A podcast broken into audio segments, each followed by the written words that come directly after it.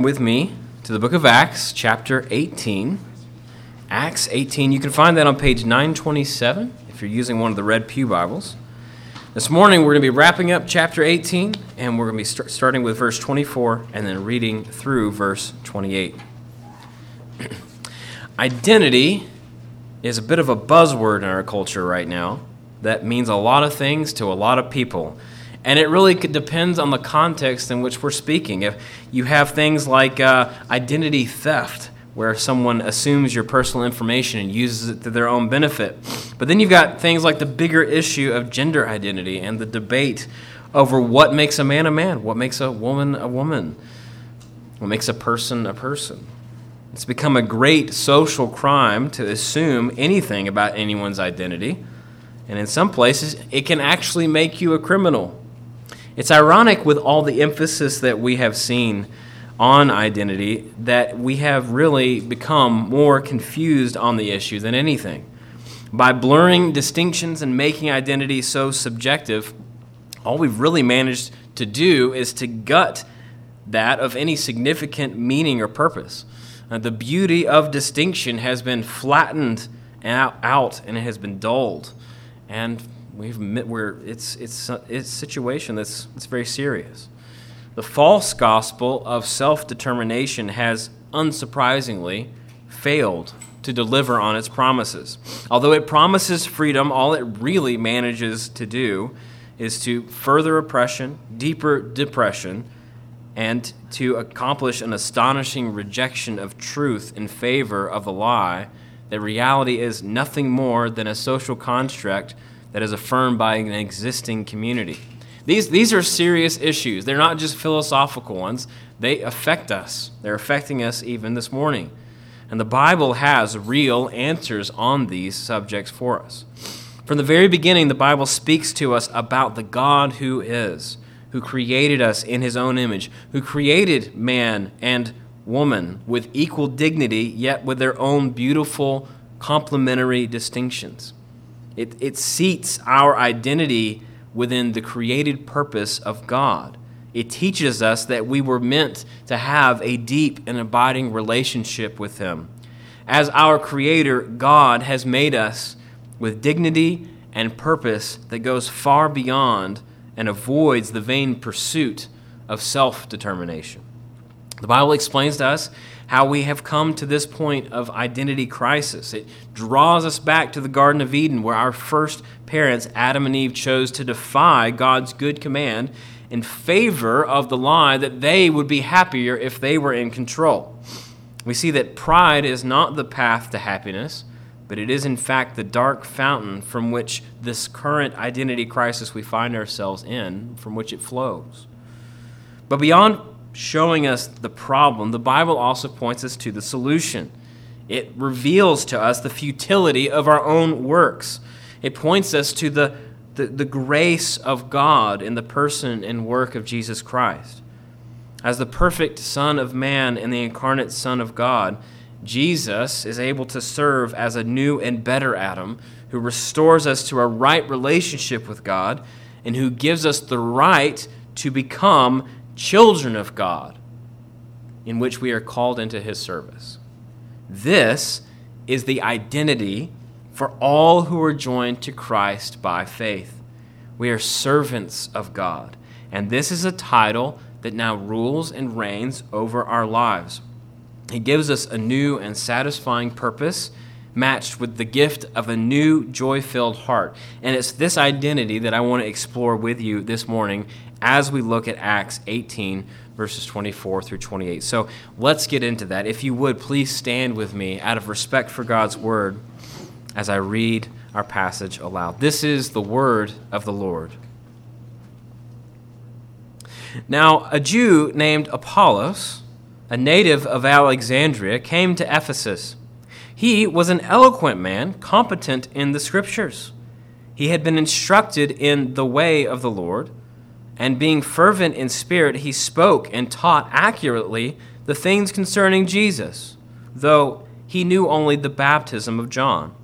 He began to speak boldly in the synagogue, but when Priscilla and Aquila heard him, they took him aside and explained to him the way of God more accurately. And when he wished to cross to Achaia, the brothers encouraged him and wrote to the disciples to welcome him. When he arrived, he greatly helped those who through grace had believed, for he powerfully refuted the Jews in public, showing by the scriptures that the Christ was Jesus. This is the word of the Lord. Praise be to God for it. Please be seated. Well, earlier, Brad read for, for us from 1 Corinthians 3, where Paul, writing to the church, writing to a church that was struggling to remember its identity, asks, What then is Apollos? What is Paul? Servants through whom you believed, as the Lord assigned to each. I planted, Apollos watered, but God gave the growth. At the time when Paul wrote this, the church in Corinth had become divided. Some were claiming to be of Paul, some were claiming to be of Apollos, some were particularly pious and said that they were of Christ. Paul and Apollos were not divided with each other, as the situation in Corinth suggested. They were both servants of the Lord, that, servants that God had used instrumentally to grow the church. And so Paul says in chapter 4, verse 1 this is how one should regard us as servants of Christ and stewards of the mysteries of God. What I want to look at with you this morning specifically has to do with Paul's assessment of himself and his assessment of Apollos. The, relevance of 1 Corinthians 3 to this particular passage as we look at it is more than just the fact that it has Apollos and Paul's name in it. It is what how they regarded themselves and how they instructed us that we ought to regard ourselves by extension. Jesus once told his disciples that whoever would be great in the kingdom of God must be the servant of all.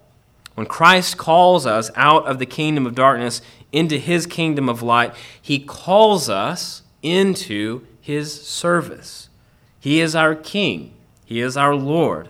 Our allegiance is to him. And though we are called into his house to share in his glory as members of the household of faith, we are called, in fact, to serve. Now, our service is not as slaves, it is as sons and daughters of God, but it is service still. And it is wrapped up in the identity that we have when we are joined to Christ. We serve as he served. But what does that actually look like? That's what I want to look at with you this morning as we look at the lives and example of three people in particular Apollos, Priscilla, and Aquila. And I want to start this morning really with our main idea, which is this that we ought to regard ourselves as servants of the Lord. If you are a Christian and you are thinking to yourself, how should I think about my identity? The answer should be that you are to regard yourself as a servant of the Lord. And there are three ways that we see we are to, to do that. What three markers of a servant of the Lord? First, we're called to maintain a teachable spirit. Maintain a teachable spirit. Second, strive to build others up in the truth. And third, gladly go where God calls you to go. Let's begin with what it means to maintain a teachable spirit and why this is so essential for us as we seek to be faithful servants of Christ. At the, at the end of our, our main hallway in our house, there's a board screwed to the wall with measurements going up so we can track Titus and Rebecca as they grow. Every once in a while, we have them stand up against it and we mark it with a sharpie with their name and their date so we can track how they have grown, how they've changed. Kids, kids are supposed to grow and mature, and so are believers the author of Hebrews exhorts us to press on towards maturity in our faith. He urges us to show the same sort of earnestness, to have full assurance of hope until the end, so that we will not be sluggish in our service, but rather that we will be imitators of those who through faith and patience inherit the promises of God. Paul echoes this in his letter to the church in Philippi in chapter 3, verse 12, where he says, Not that I have already uh, have obtained this or am already perfect, but I press on to make it my own, because Christ Jesus has made me his own. Brothers, I do not consider that I have made it my own, but one thing I do, forgetting what lies behind and straining forward to what, to what lies ahead, I press on toward the goal for the prize of the upward call of God in Christ Jesus. So, the life and the faith of a Christian is meant to be anything but static, anything but immobile. We are meant to increase, we are meant to grow. We are meant to persevere and press forward in the pursuit of Christ and in the pursuit of godliness. Growth is a sign of life. Having been made alive, therefore, by Christ in the power of the Holy Spirit, who is ours through him, Christians are meant to grow to grow in our knowledge of God, to grow accordingly in our love for God, and to grow in our work both against sin and for Christ. Growth like that comes as a gift of grace. It comes through faith as we lean into the calling of Christ on our lives. And it comes by maintaining a teachable spirit the sort of spirit that we see at work in the life of a certain disciple named here for us as Apollos. Now, Apollos was a Jew who was originally from the city of Alexandria. You have, any, have you ever heard of Alexandria? Surely you have. Okay. Alexandria is a very famous city. It's actually on the north coast of Egypt. It was founded by Alexander the Great in 331 BC, so it's a very ancient city. Most famously, though, it is known for its, its great library and it's hu- and, for being a huge cultural and commercial hub. At the time when uh, uh, Apollos would have been born there, it also had a very large Jewish population. And Alexandria is actually, just a little, if you ever uh, need a little bit of Bible trivia, uh, the Septuagint, which is the Greek translation of the Old Testament, was done in Alexandria because there were so many Jewish scholars who lived there. Now, although we don't know who the first person to bring the gospel to Alexandria was, we do know that it came fairly early on. And the city itself, throughout history, played a very vital role in the history of the early Christian church. But besides being from such a notable city, Luke also tells us that Apollos was an eloquent man. Apollos was competent in the scriptures. This, some of this came from the fact that he was from Alexandria. He was around scholars, he was well educated. We don't know how he came to believe the gospel per se, but Luke says he had been instructed in the way of the Lord. And being fervent in spirit, we're told that he spoke and taught accurately the things concerning Jesus. There's a, there's a lot to love about Apollos. There's actually not that much said about him in the scriptures, except for what we read in the book of Acts, and we see him acknowledged and spoken of in a few of the letters.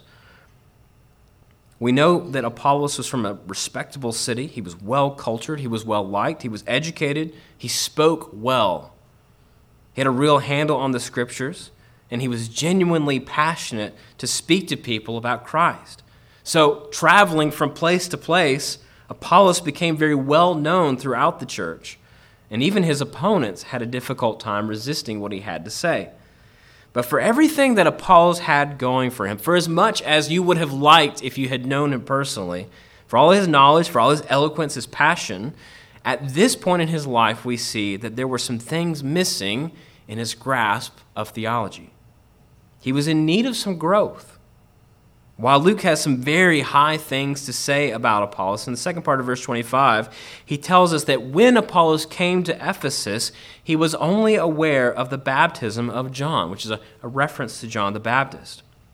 So while it is right, while Luke tells us Apollos had a very accurate understanding of the way, which is the, uh, that's a, a shorthand way that we see in the New Testament that the church spoke about the gospel. So while he had a very accurate understanding of the way of Christ, he had some things missing from his theology, things that needed to be corrected. Passion was not enough. He needed truth, he needed something added to him. Now, Apollos' passion for the gospel is what brought him to Ephesus in the first place. And Luke tells us that he came to the synagogue and he began to speak boldly there. And it's here where he meets our old friends, Priscilla and Aquila. As they heard him speak, they recognized that though he was passionate, though he was eloquent, though he was accurate in what he was saying about Jesus, he was also missing something. And so Luke says that when they had heard him, this wise and godly couple took him aside and explained the way of God more accurately to him. Now, there are many commendable things to take with us from Luke's description of Apollos. But I think that the thing that sticks out the most about him in this situation and from this passage is this teachable spirit. It's a trait which really shows how the Spirit of God was at work in his life, which we need to embrace ourselves if we are to grow in service to Christ. There's a lot to love about Apollos. There's a lot to him that you would have found appealing if you had been here in Ephesus.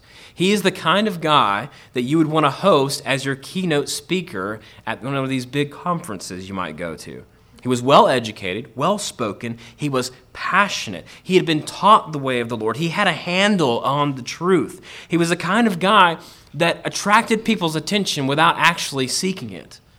His goal in this, in his service, was to draw people's attention to the scriptures to show them that, in fact, the Christ was Jesus. These are all good things. And in time, Apollos becomes very well known, not only for his passionate zeal, but for his ability to speak the gospel well. But to come to that point, Apollos had to grow. And Luke doesn't go into detail exactly about what Apollos was missing from his theology. He simply tells us that he only knew of the baptism of John. John the Baptist had told people that he baptized with water for repentance, but the one who was coming after him would baptize with fire and the Holy Spirit. Now, with all that Luke says about Apollos, it seems like he did have a clear understanding that Jesus was, in fact, the Christ and that in saying that he accurately taught people the things concerning him and the way of the Lord, I think we can say in confidence that he understood the gospel, that he was preaching it in the synagogue, but he was missing something here. He needed some correction. He needed to understand the way of God more accurately. He needed to grow. He needed to mature. And God arranged for that to happen through the faithful work of Priscilla and Aquila who saw the gap in his theology and who lovingly corrected him to make sure he understood the truth better. Before we get to them, though, I, I just want to start with the example of Apollos himself. In order for us to benefit from any sort of sound teaching, we first have to be teachable. You can listen to every sermon you can get your hands on, but unless you are willing to learn, unless you are willing to be taught, those things will not benefit you. You can read theology, sound theology, but unless you are willing to learn, it will not benefit you. You can have good conversations with godly people, but unless you are willing to learn and be teachable, they will not help you. Now, Apollos didn't know Priscilla and Aquila before he came to Ephesus when this couple of tent makers run out of Rome comes up to him after he has been speaking to correct something of what he had said, he could have dismissed them out of hand. I mean, after all, why would he necessarily think he had to listen to them? He could have clung to his pride. He could have clung to his eloquence, his likability, his charismatic passion and influence, his education, his cultured upbringing, and he could have continued on. But if he had done that, he would have been a fool because he needed to hear what they had to say. He needed to grow in his faith, he needed to grow in his grasp of the truth.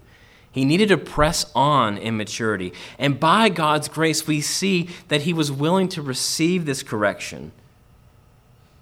He humbly submitted himself to the truth, and God blessed both him and the church because of that. As we look at Apollos' life, we need to take a second to think about our own. We need to humbly recognize that there are all er- there are areas in our theology and in our lives where we need to grow. If there's anything I could change, go back and change about my first few years at Bible college, it would probably be this. You see, when I came to school at Toccoa Falls, I came trying to prove that I already had a grasp of this stuff. I came to show. I mean, I grew up in this stuff, right? For 18 years, I've been learning at the hand of my father, has a PhD in theology. I've been reading books outside class before I ever got here. I know where I want to go. I want to prove that I have a handle on this. It wasn't until later that I finally realized that the classes I was taking were not going to benefit me unless I, unless I really pressed into learning instead of trying to prove that I already knew it.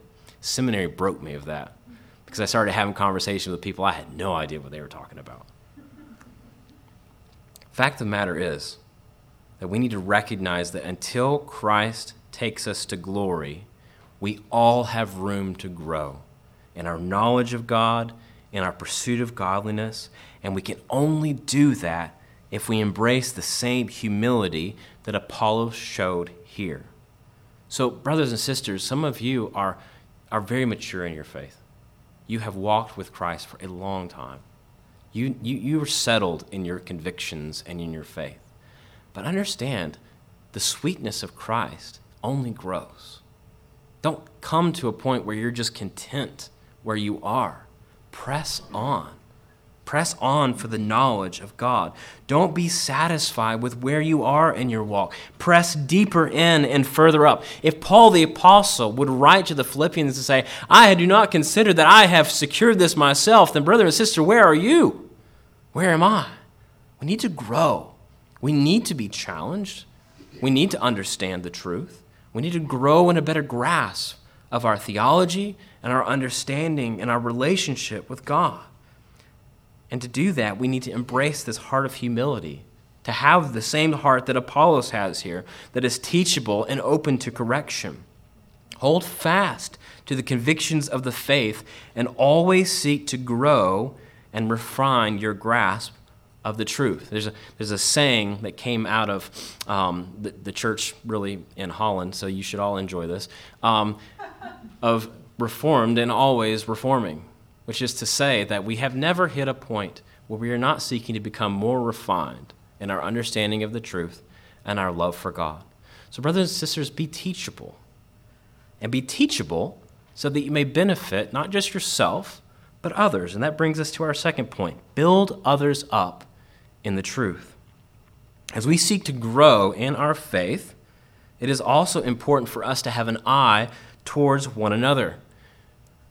The servant of Christ must maintain the heart of Christ, which humbly seeks to see others built up in the truth as well. And this is particularly seen in the example of Priscilla and Aquila. Now, remember, Priscilla and Aquila had traveled with Paul from Corinth. And while he passed through the city, making his way to Jerusalem and then on to Syria, they stayed. They set down roots. They invested in the situation and in the city. God had work for them to do in Ephesus, work they didn't know. They didn't know Apollos was coming. And yet we see how God in his sovereignty strategically had them here to not only benefit the church that formed in Ephesus, but also to benefit the church abroad as Apollos came in and learned and then took that knowledge out to the church abroad. As we look at Apollos, as we look at Priscilla and Aquila, we see they put down roots, they went to the synagogue, they were faithful in how they used their home and their work as a platform to reach people for the truth of the gospel. And one of the reasons I love Priscilla and Aquila so much is because I think they are an excellent example for us to think about how we are to use our lives. Whether we're married or whether we're not, whether we're called to go or whether we're called to say, we are called to be faithful. And Priscilla and Aquila give us a fantastic example of how to live in our city where God has us, to be faithful in the way we care for one another, for the, to be faithful in the way we work and run our businesses, to be faithful in the way we pursue a knowledge of God. Now, I wonder what it had been like for Priscilla and Aquila to be sitting there in the synagogue and to have Apollos come in. They had never met him before, they didn't know who he was and he comes in and he boldly begins proclaiming Jesus as the Christ. I mean, this is like Paul's shadow walking in the door. Now, I suppose that Aquila and Priscilla could have seen him come in and thought, Who does he think that, who does this guy think he is? They could have resented him. After all, they were personal friends with the Apostle Paul. They probably funded his trip to go back to Syria. They were already doing work here. And Apollos, well, he had some clear holes in his understanding of the way of the Lord. They could have resented him. They could have pressured him out. They could have publicly discredited him. What good would that have done him?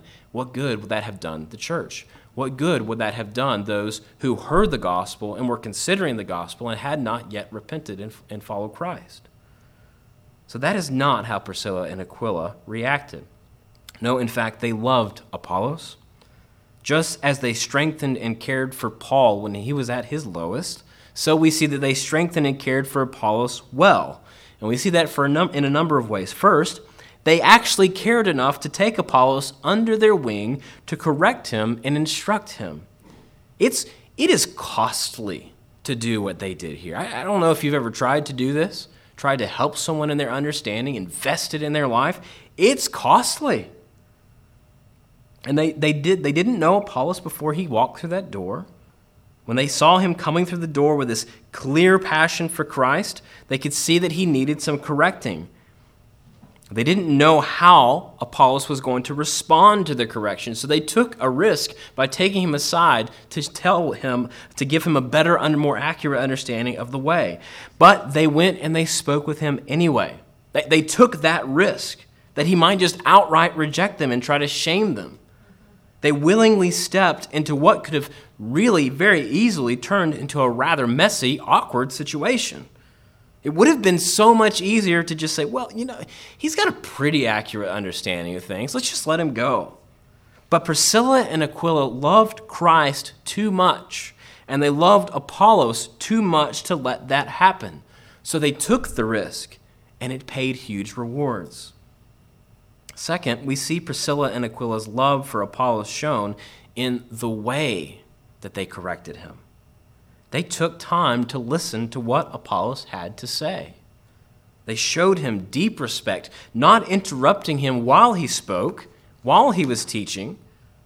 But what they did is they, they when they did correct him, we see that they took him aside and they explained the way of God more accurately to him. They didn't try to embarrass him. They didn't try to discredit him. They didn't distract from the good things that he was saying. And they didn't push their own way into the spotlight, trying to come off as the defenders of the truth against this lesser brother. No.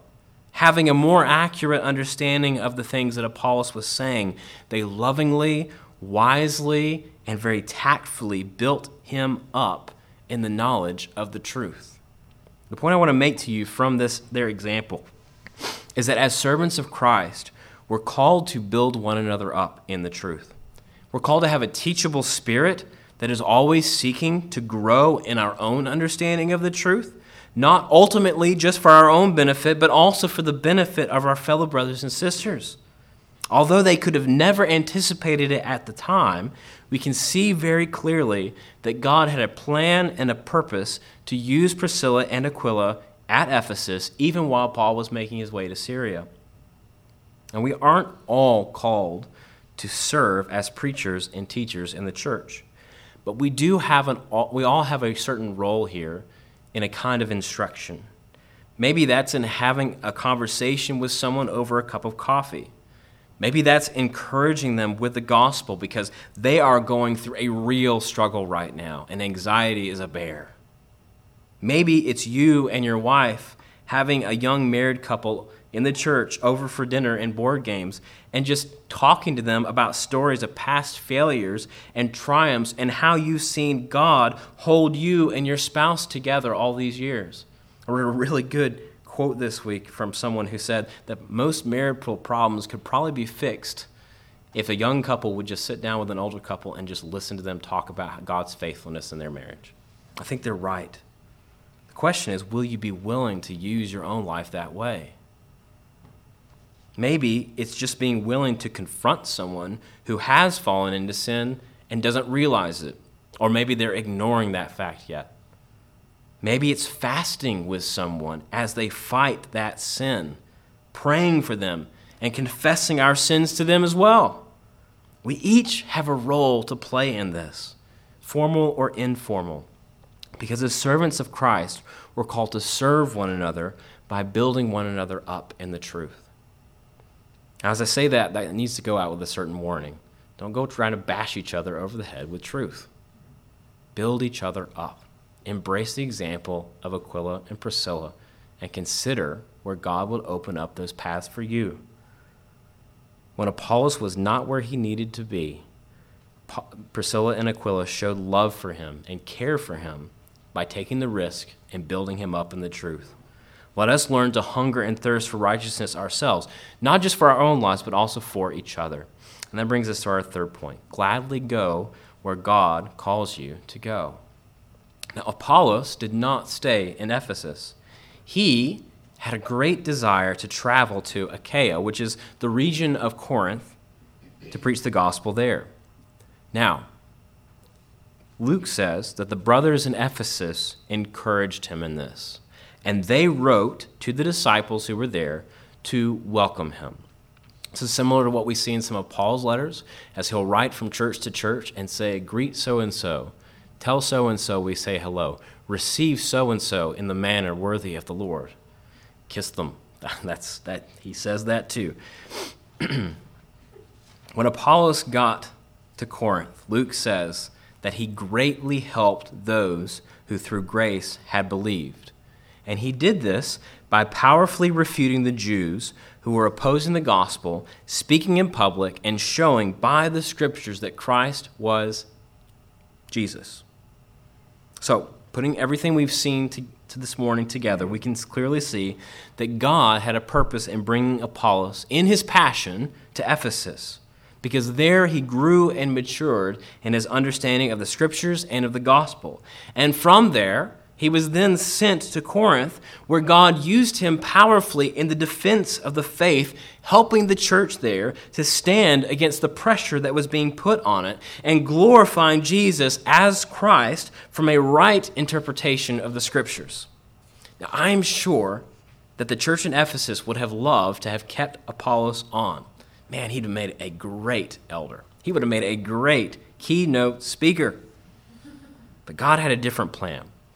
His plan was to build the church up through Apollos that had first been planted through the ministry of Paul. Think again back to 1 Corinthians 3. Paul says, I planted, Apollos watered, but God gave the growth.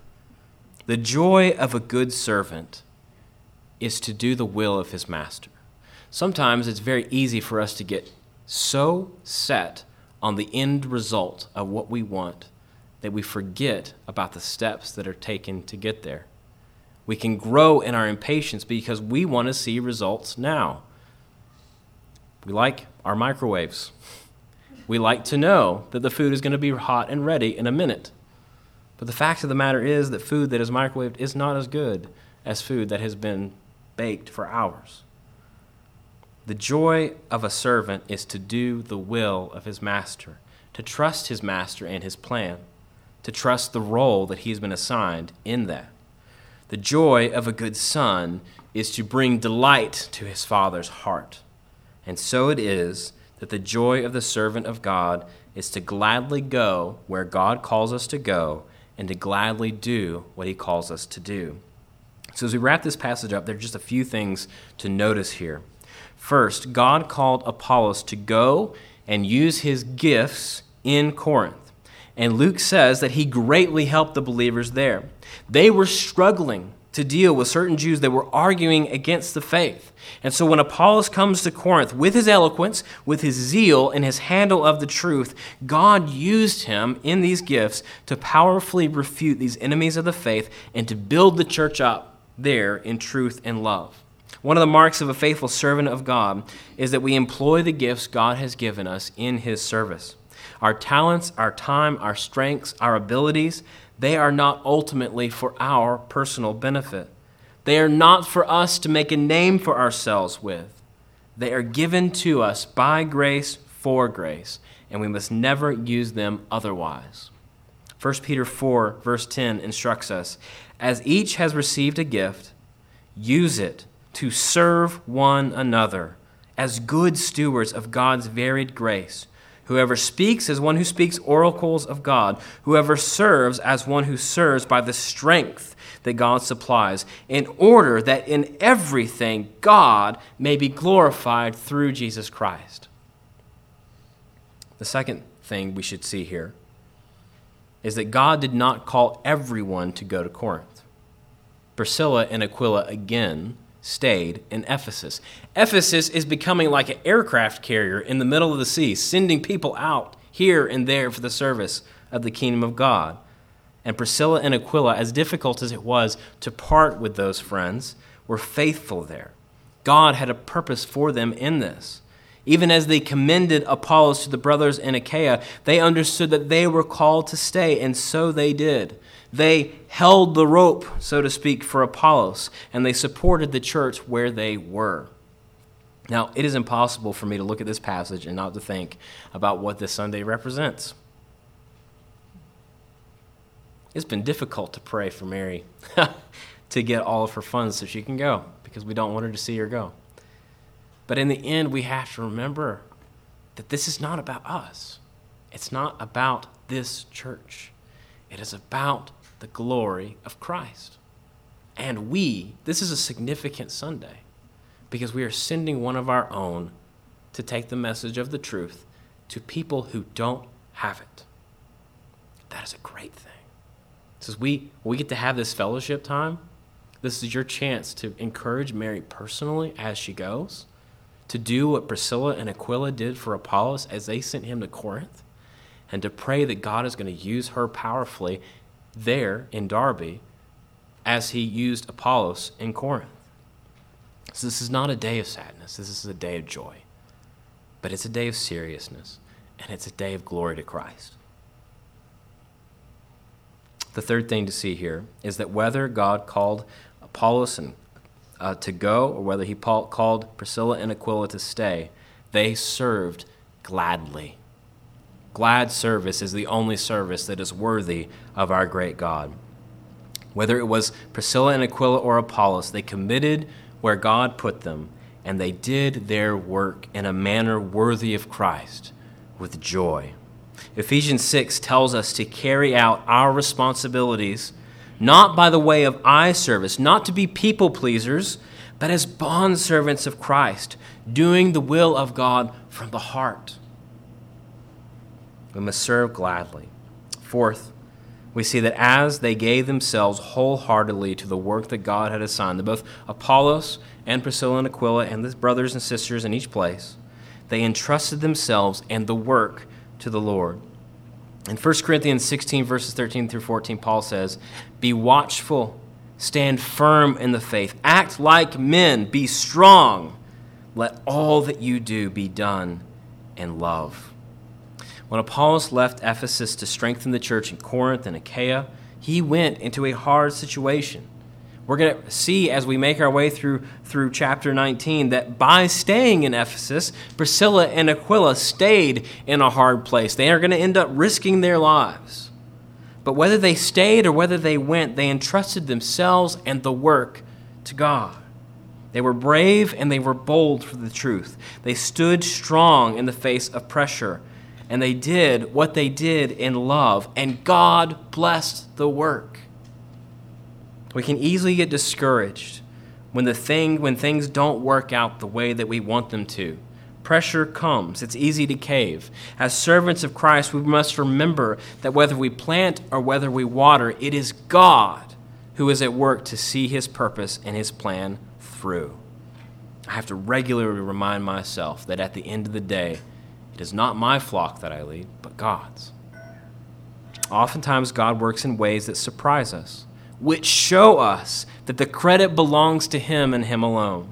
So, as servants of Christ, this must be our joy and our pleasure to do the work He has assigned to us with the strength He supplies to us to the glory of Christ in faith that He is going to use that for His glory.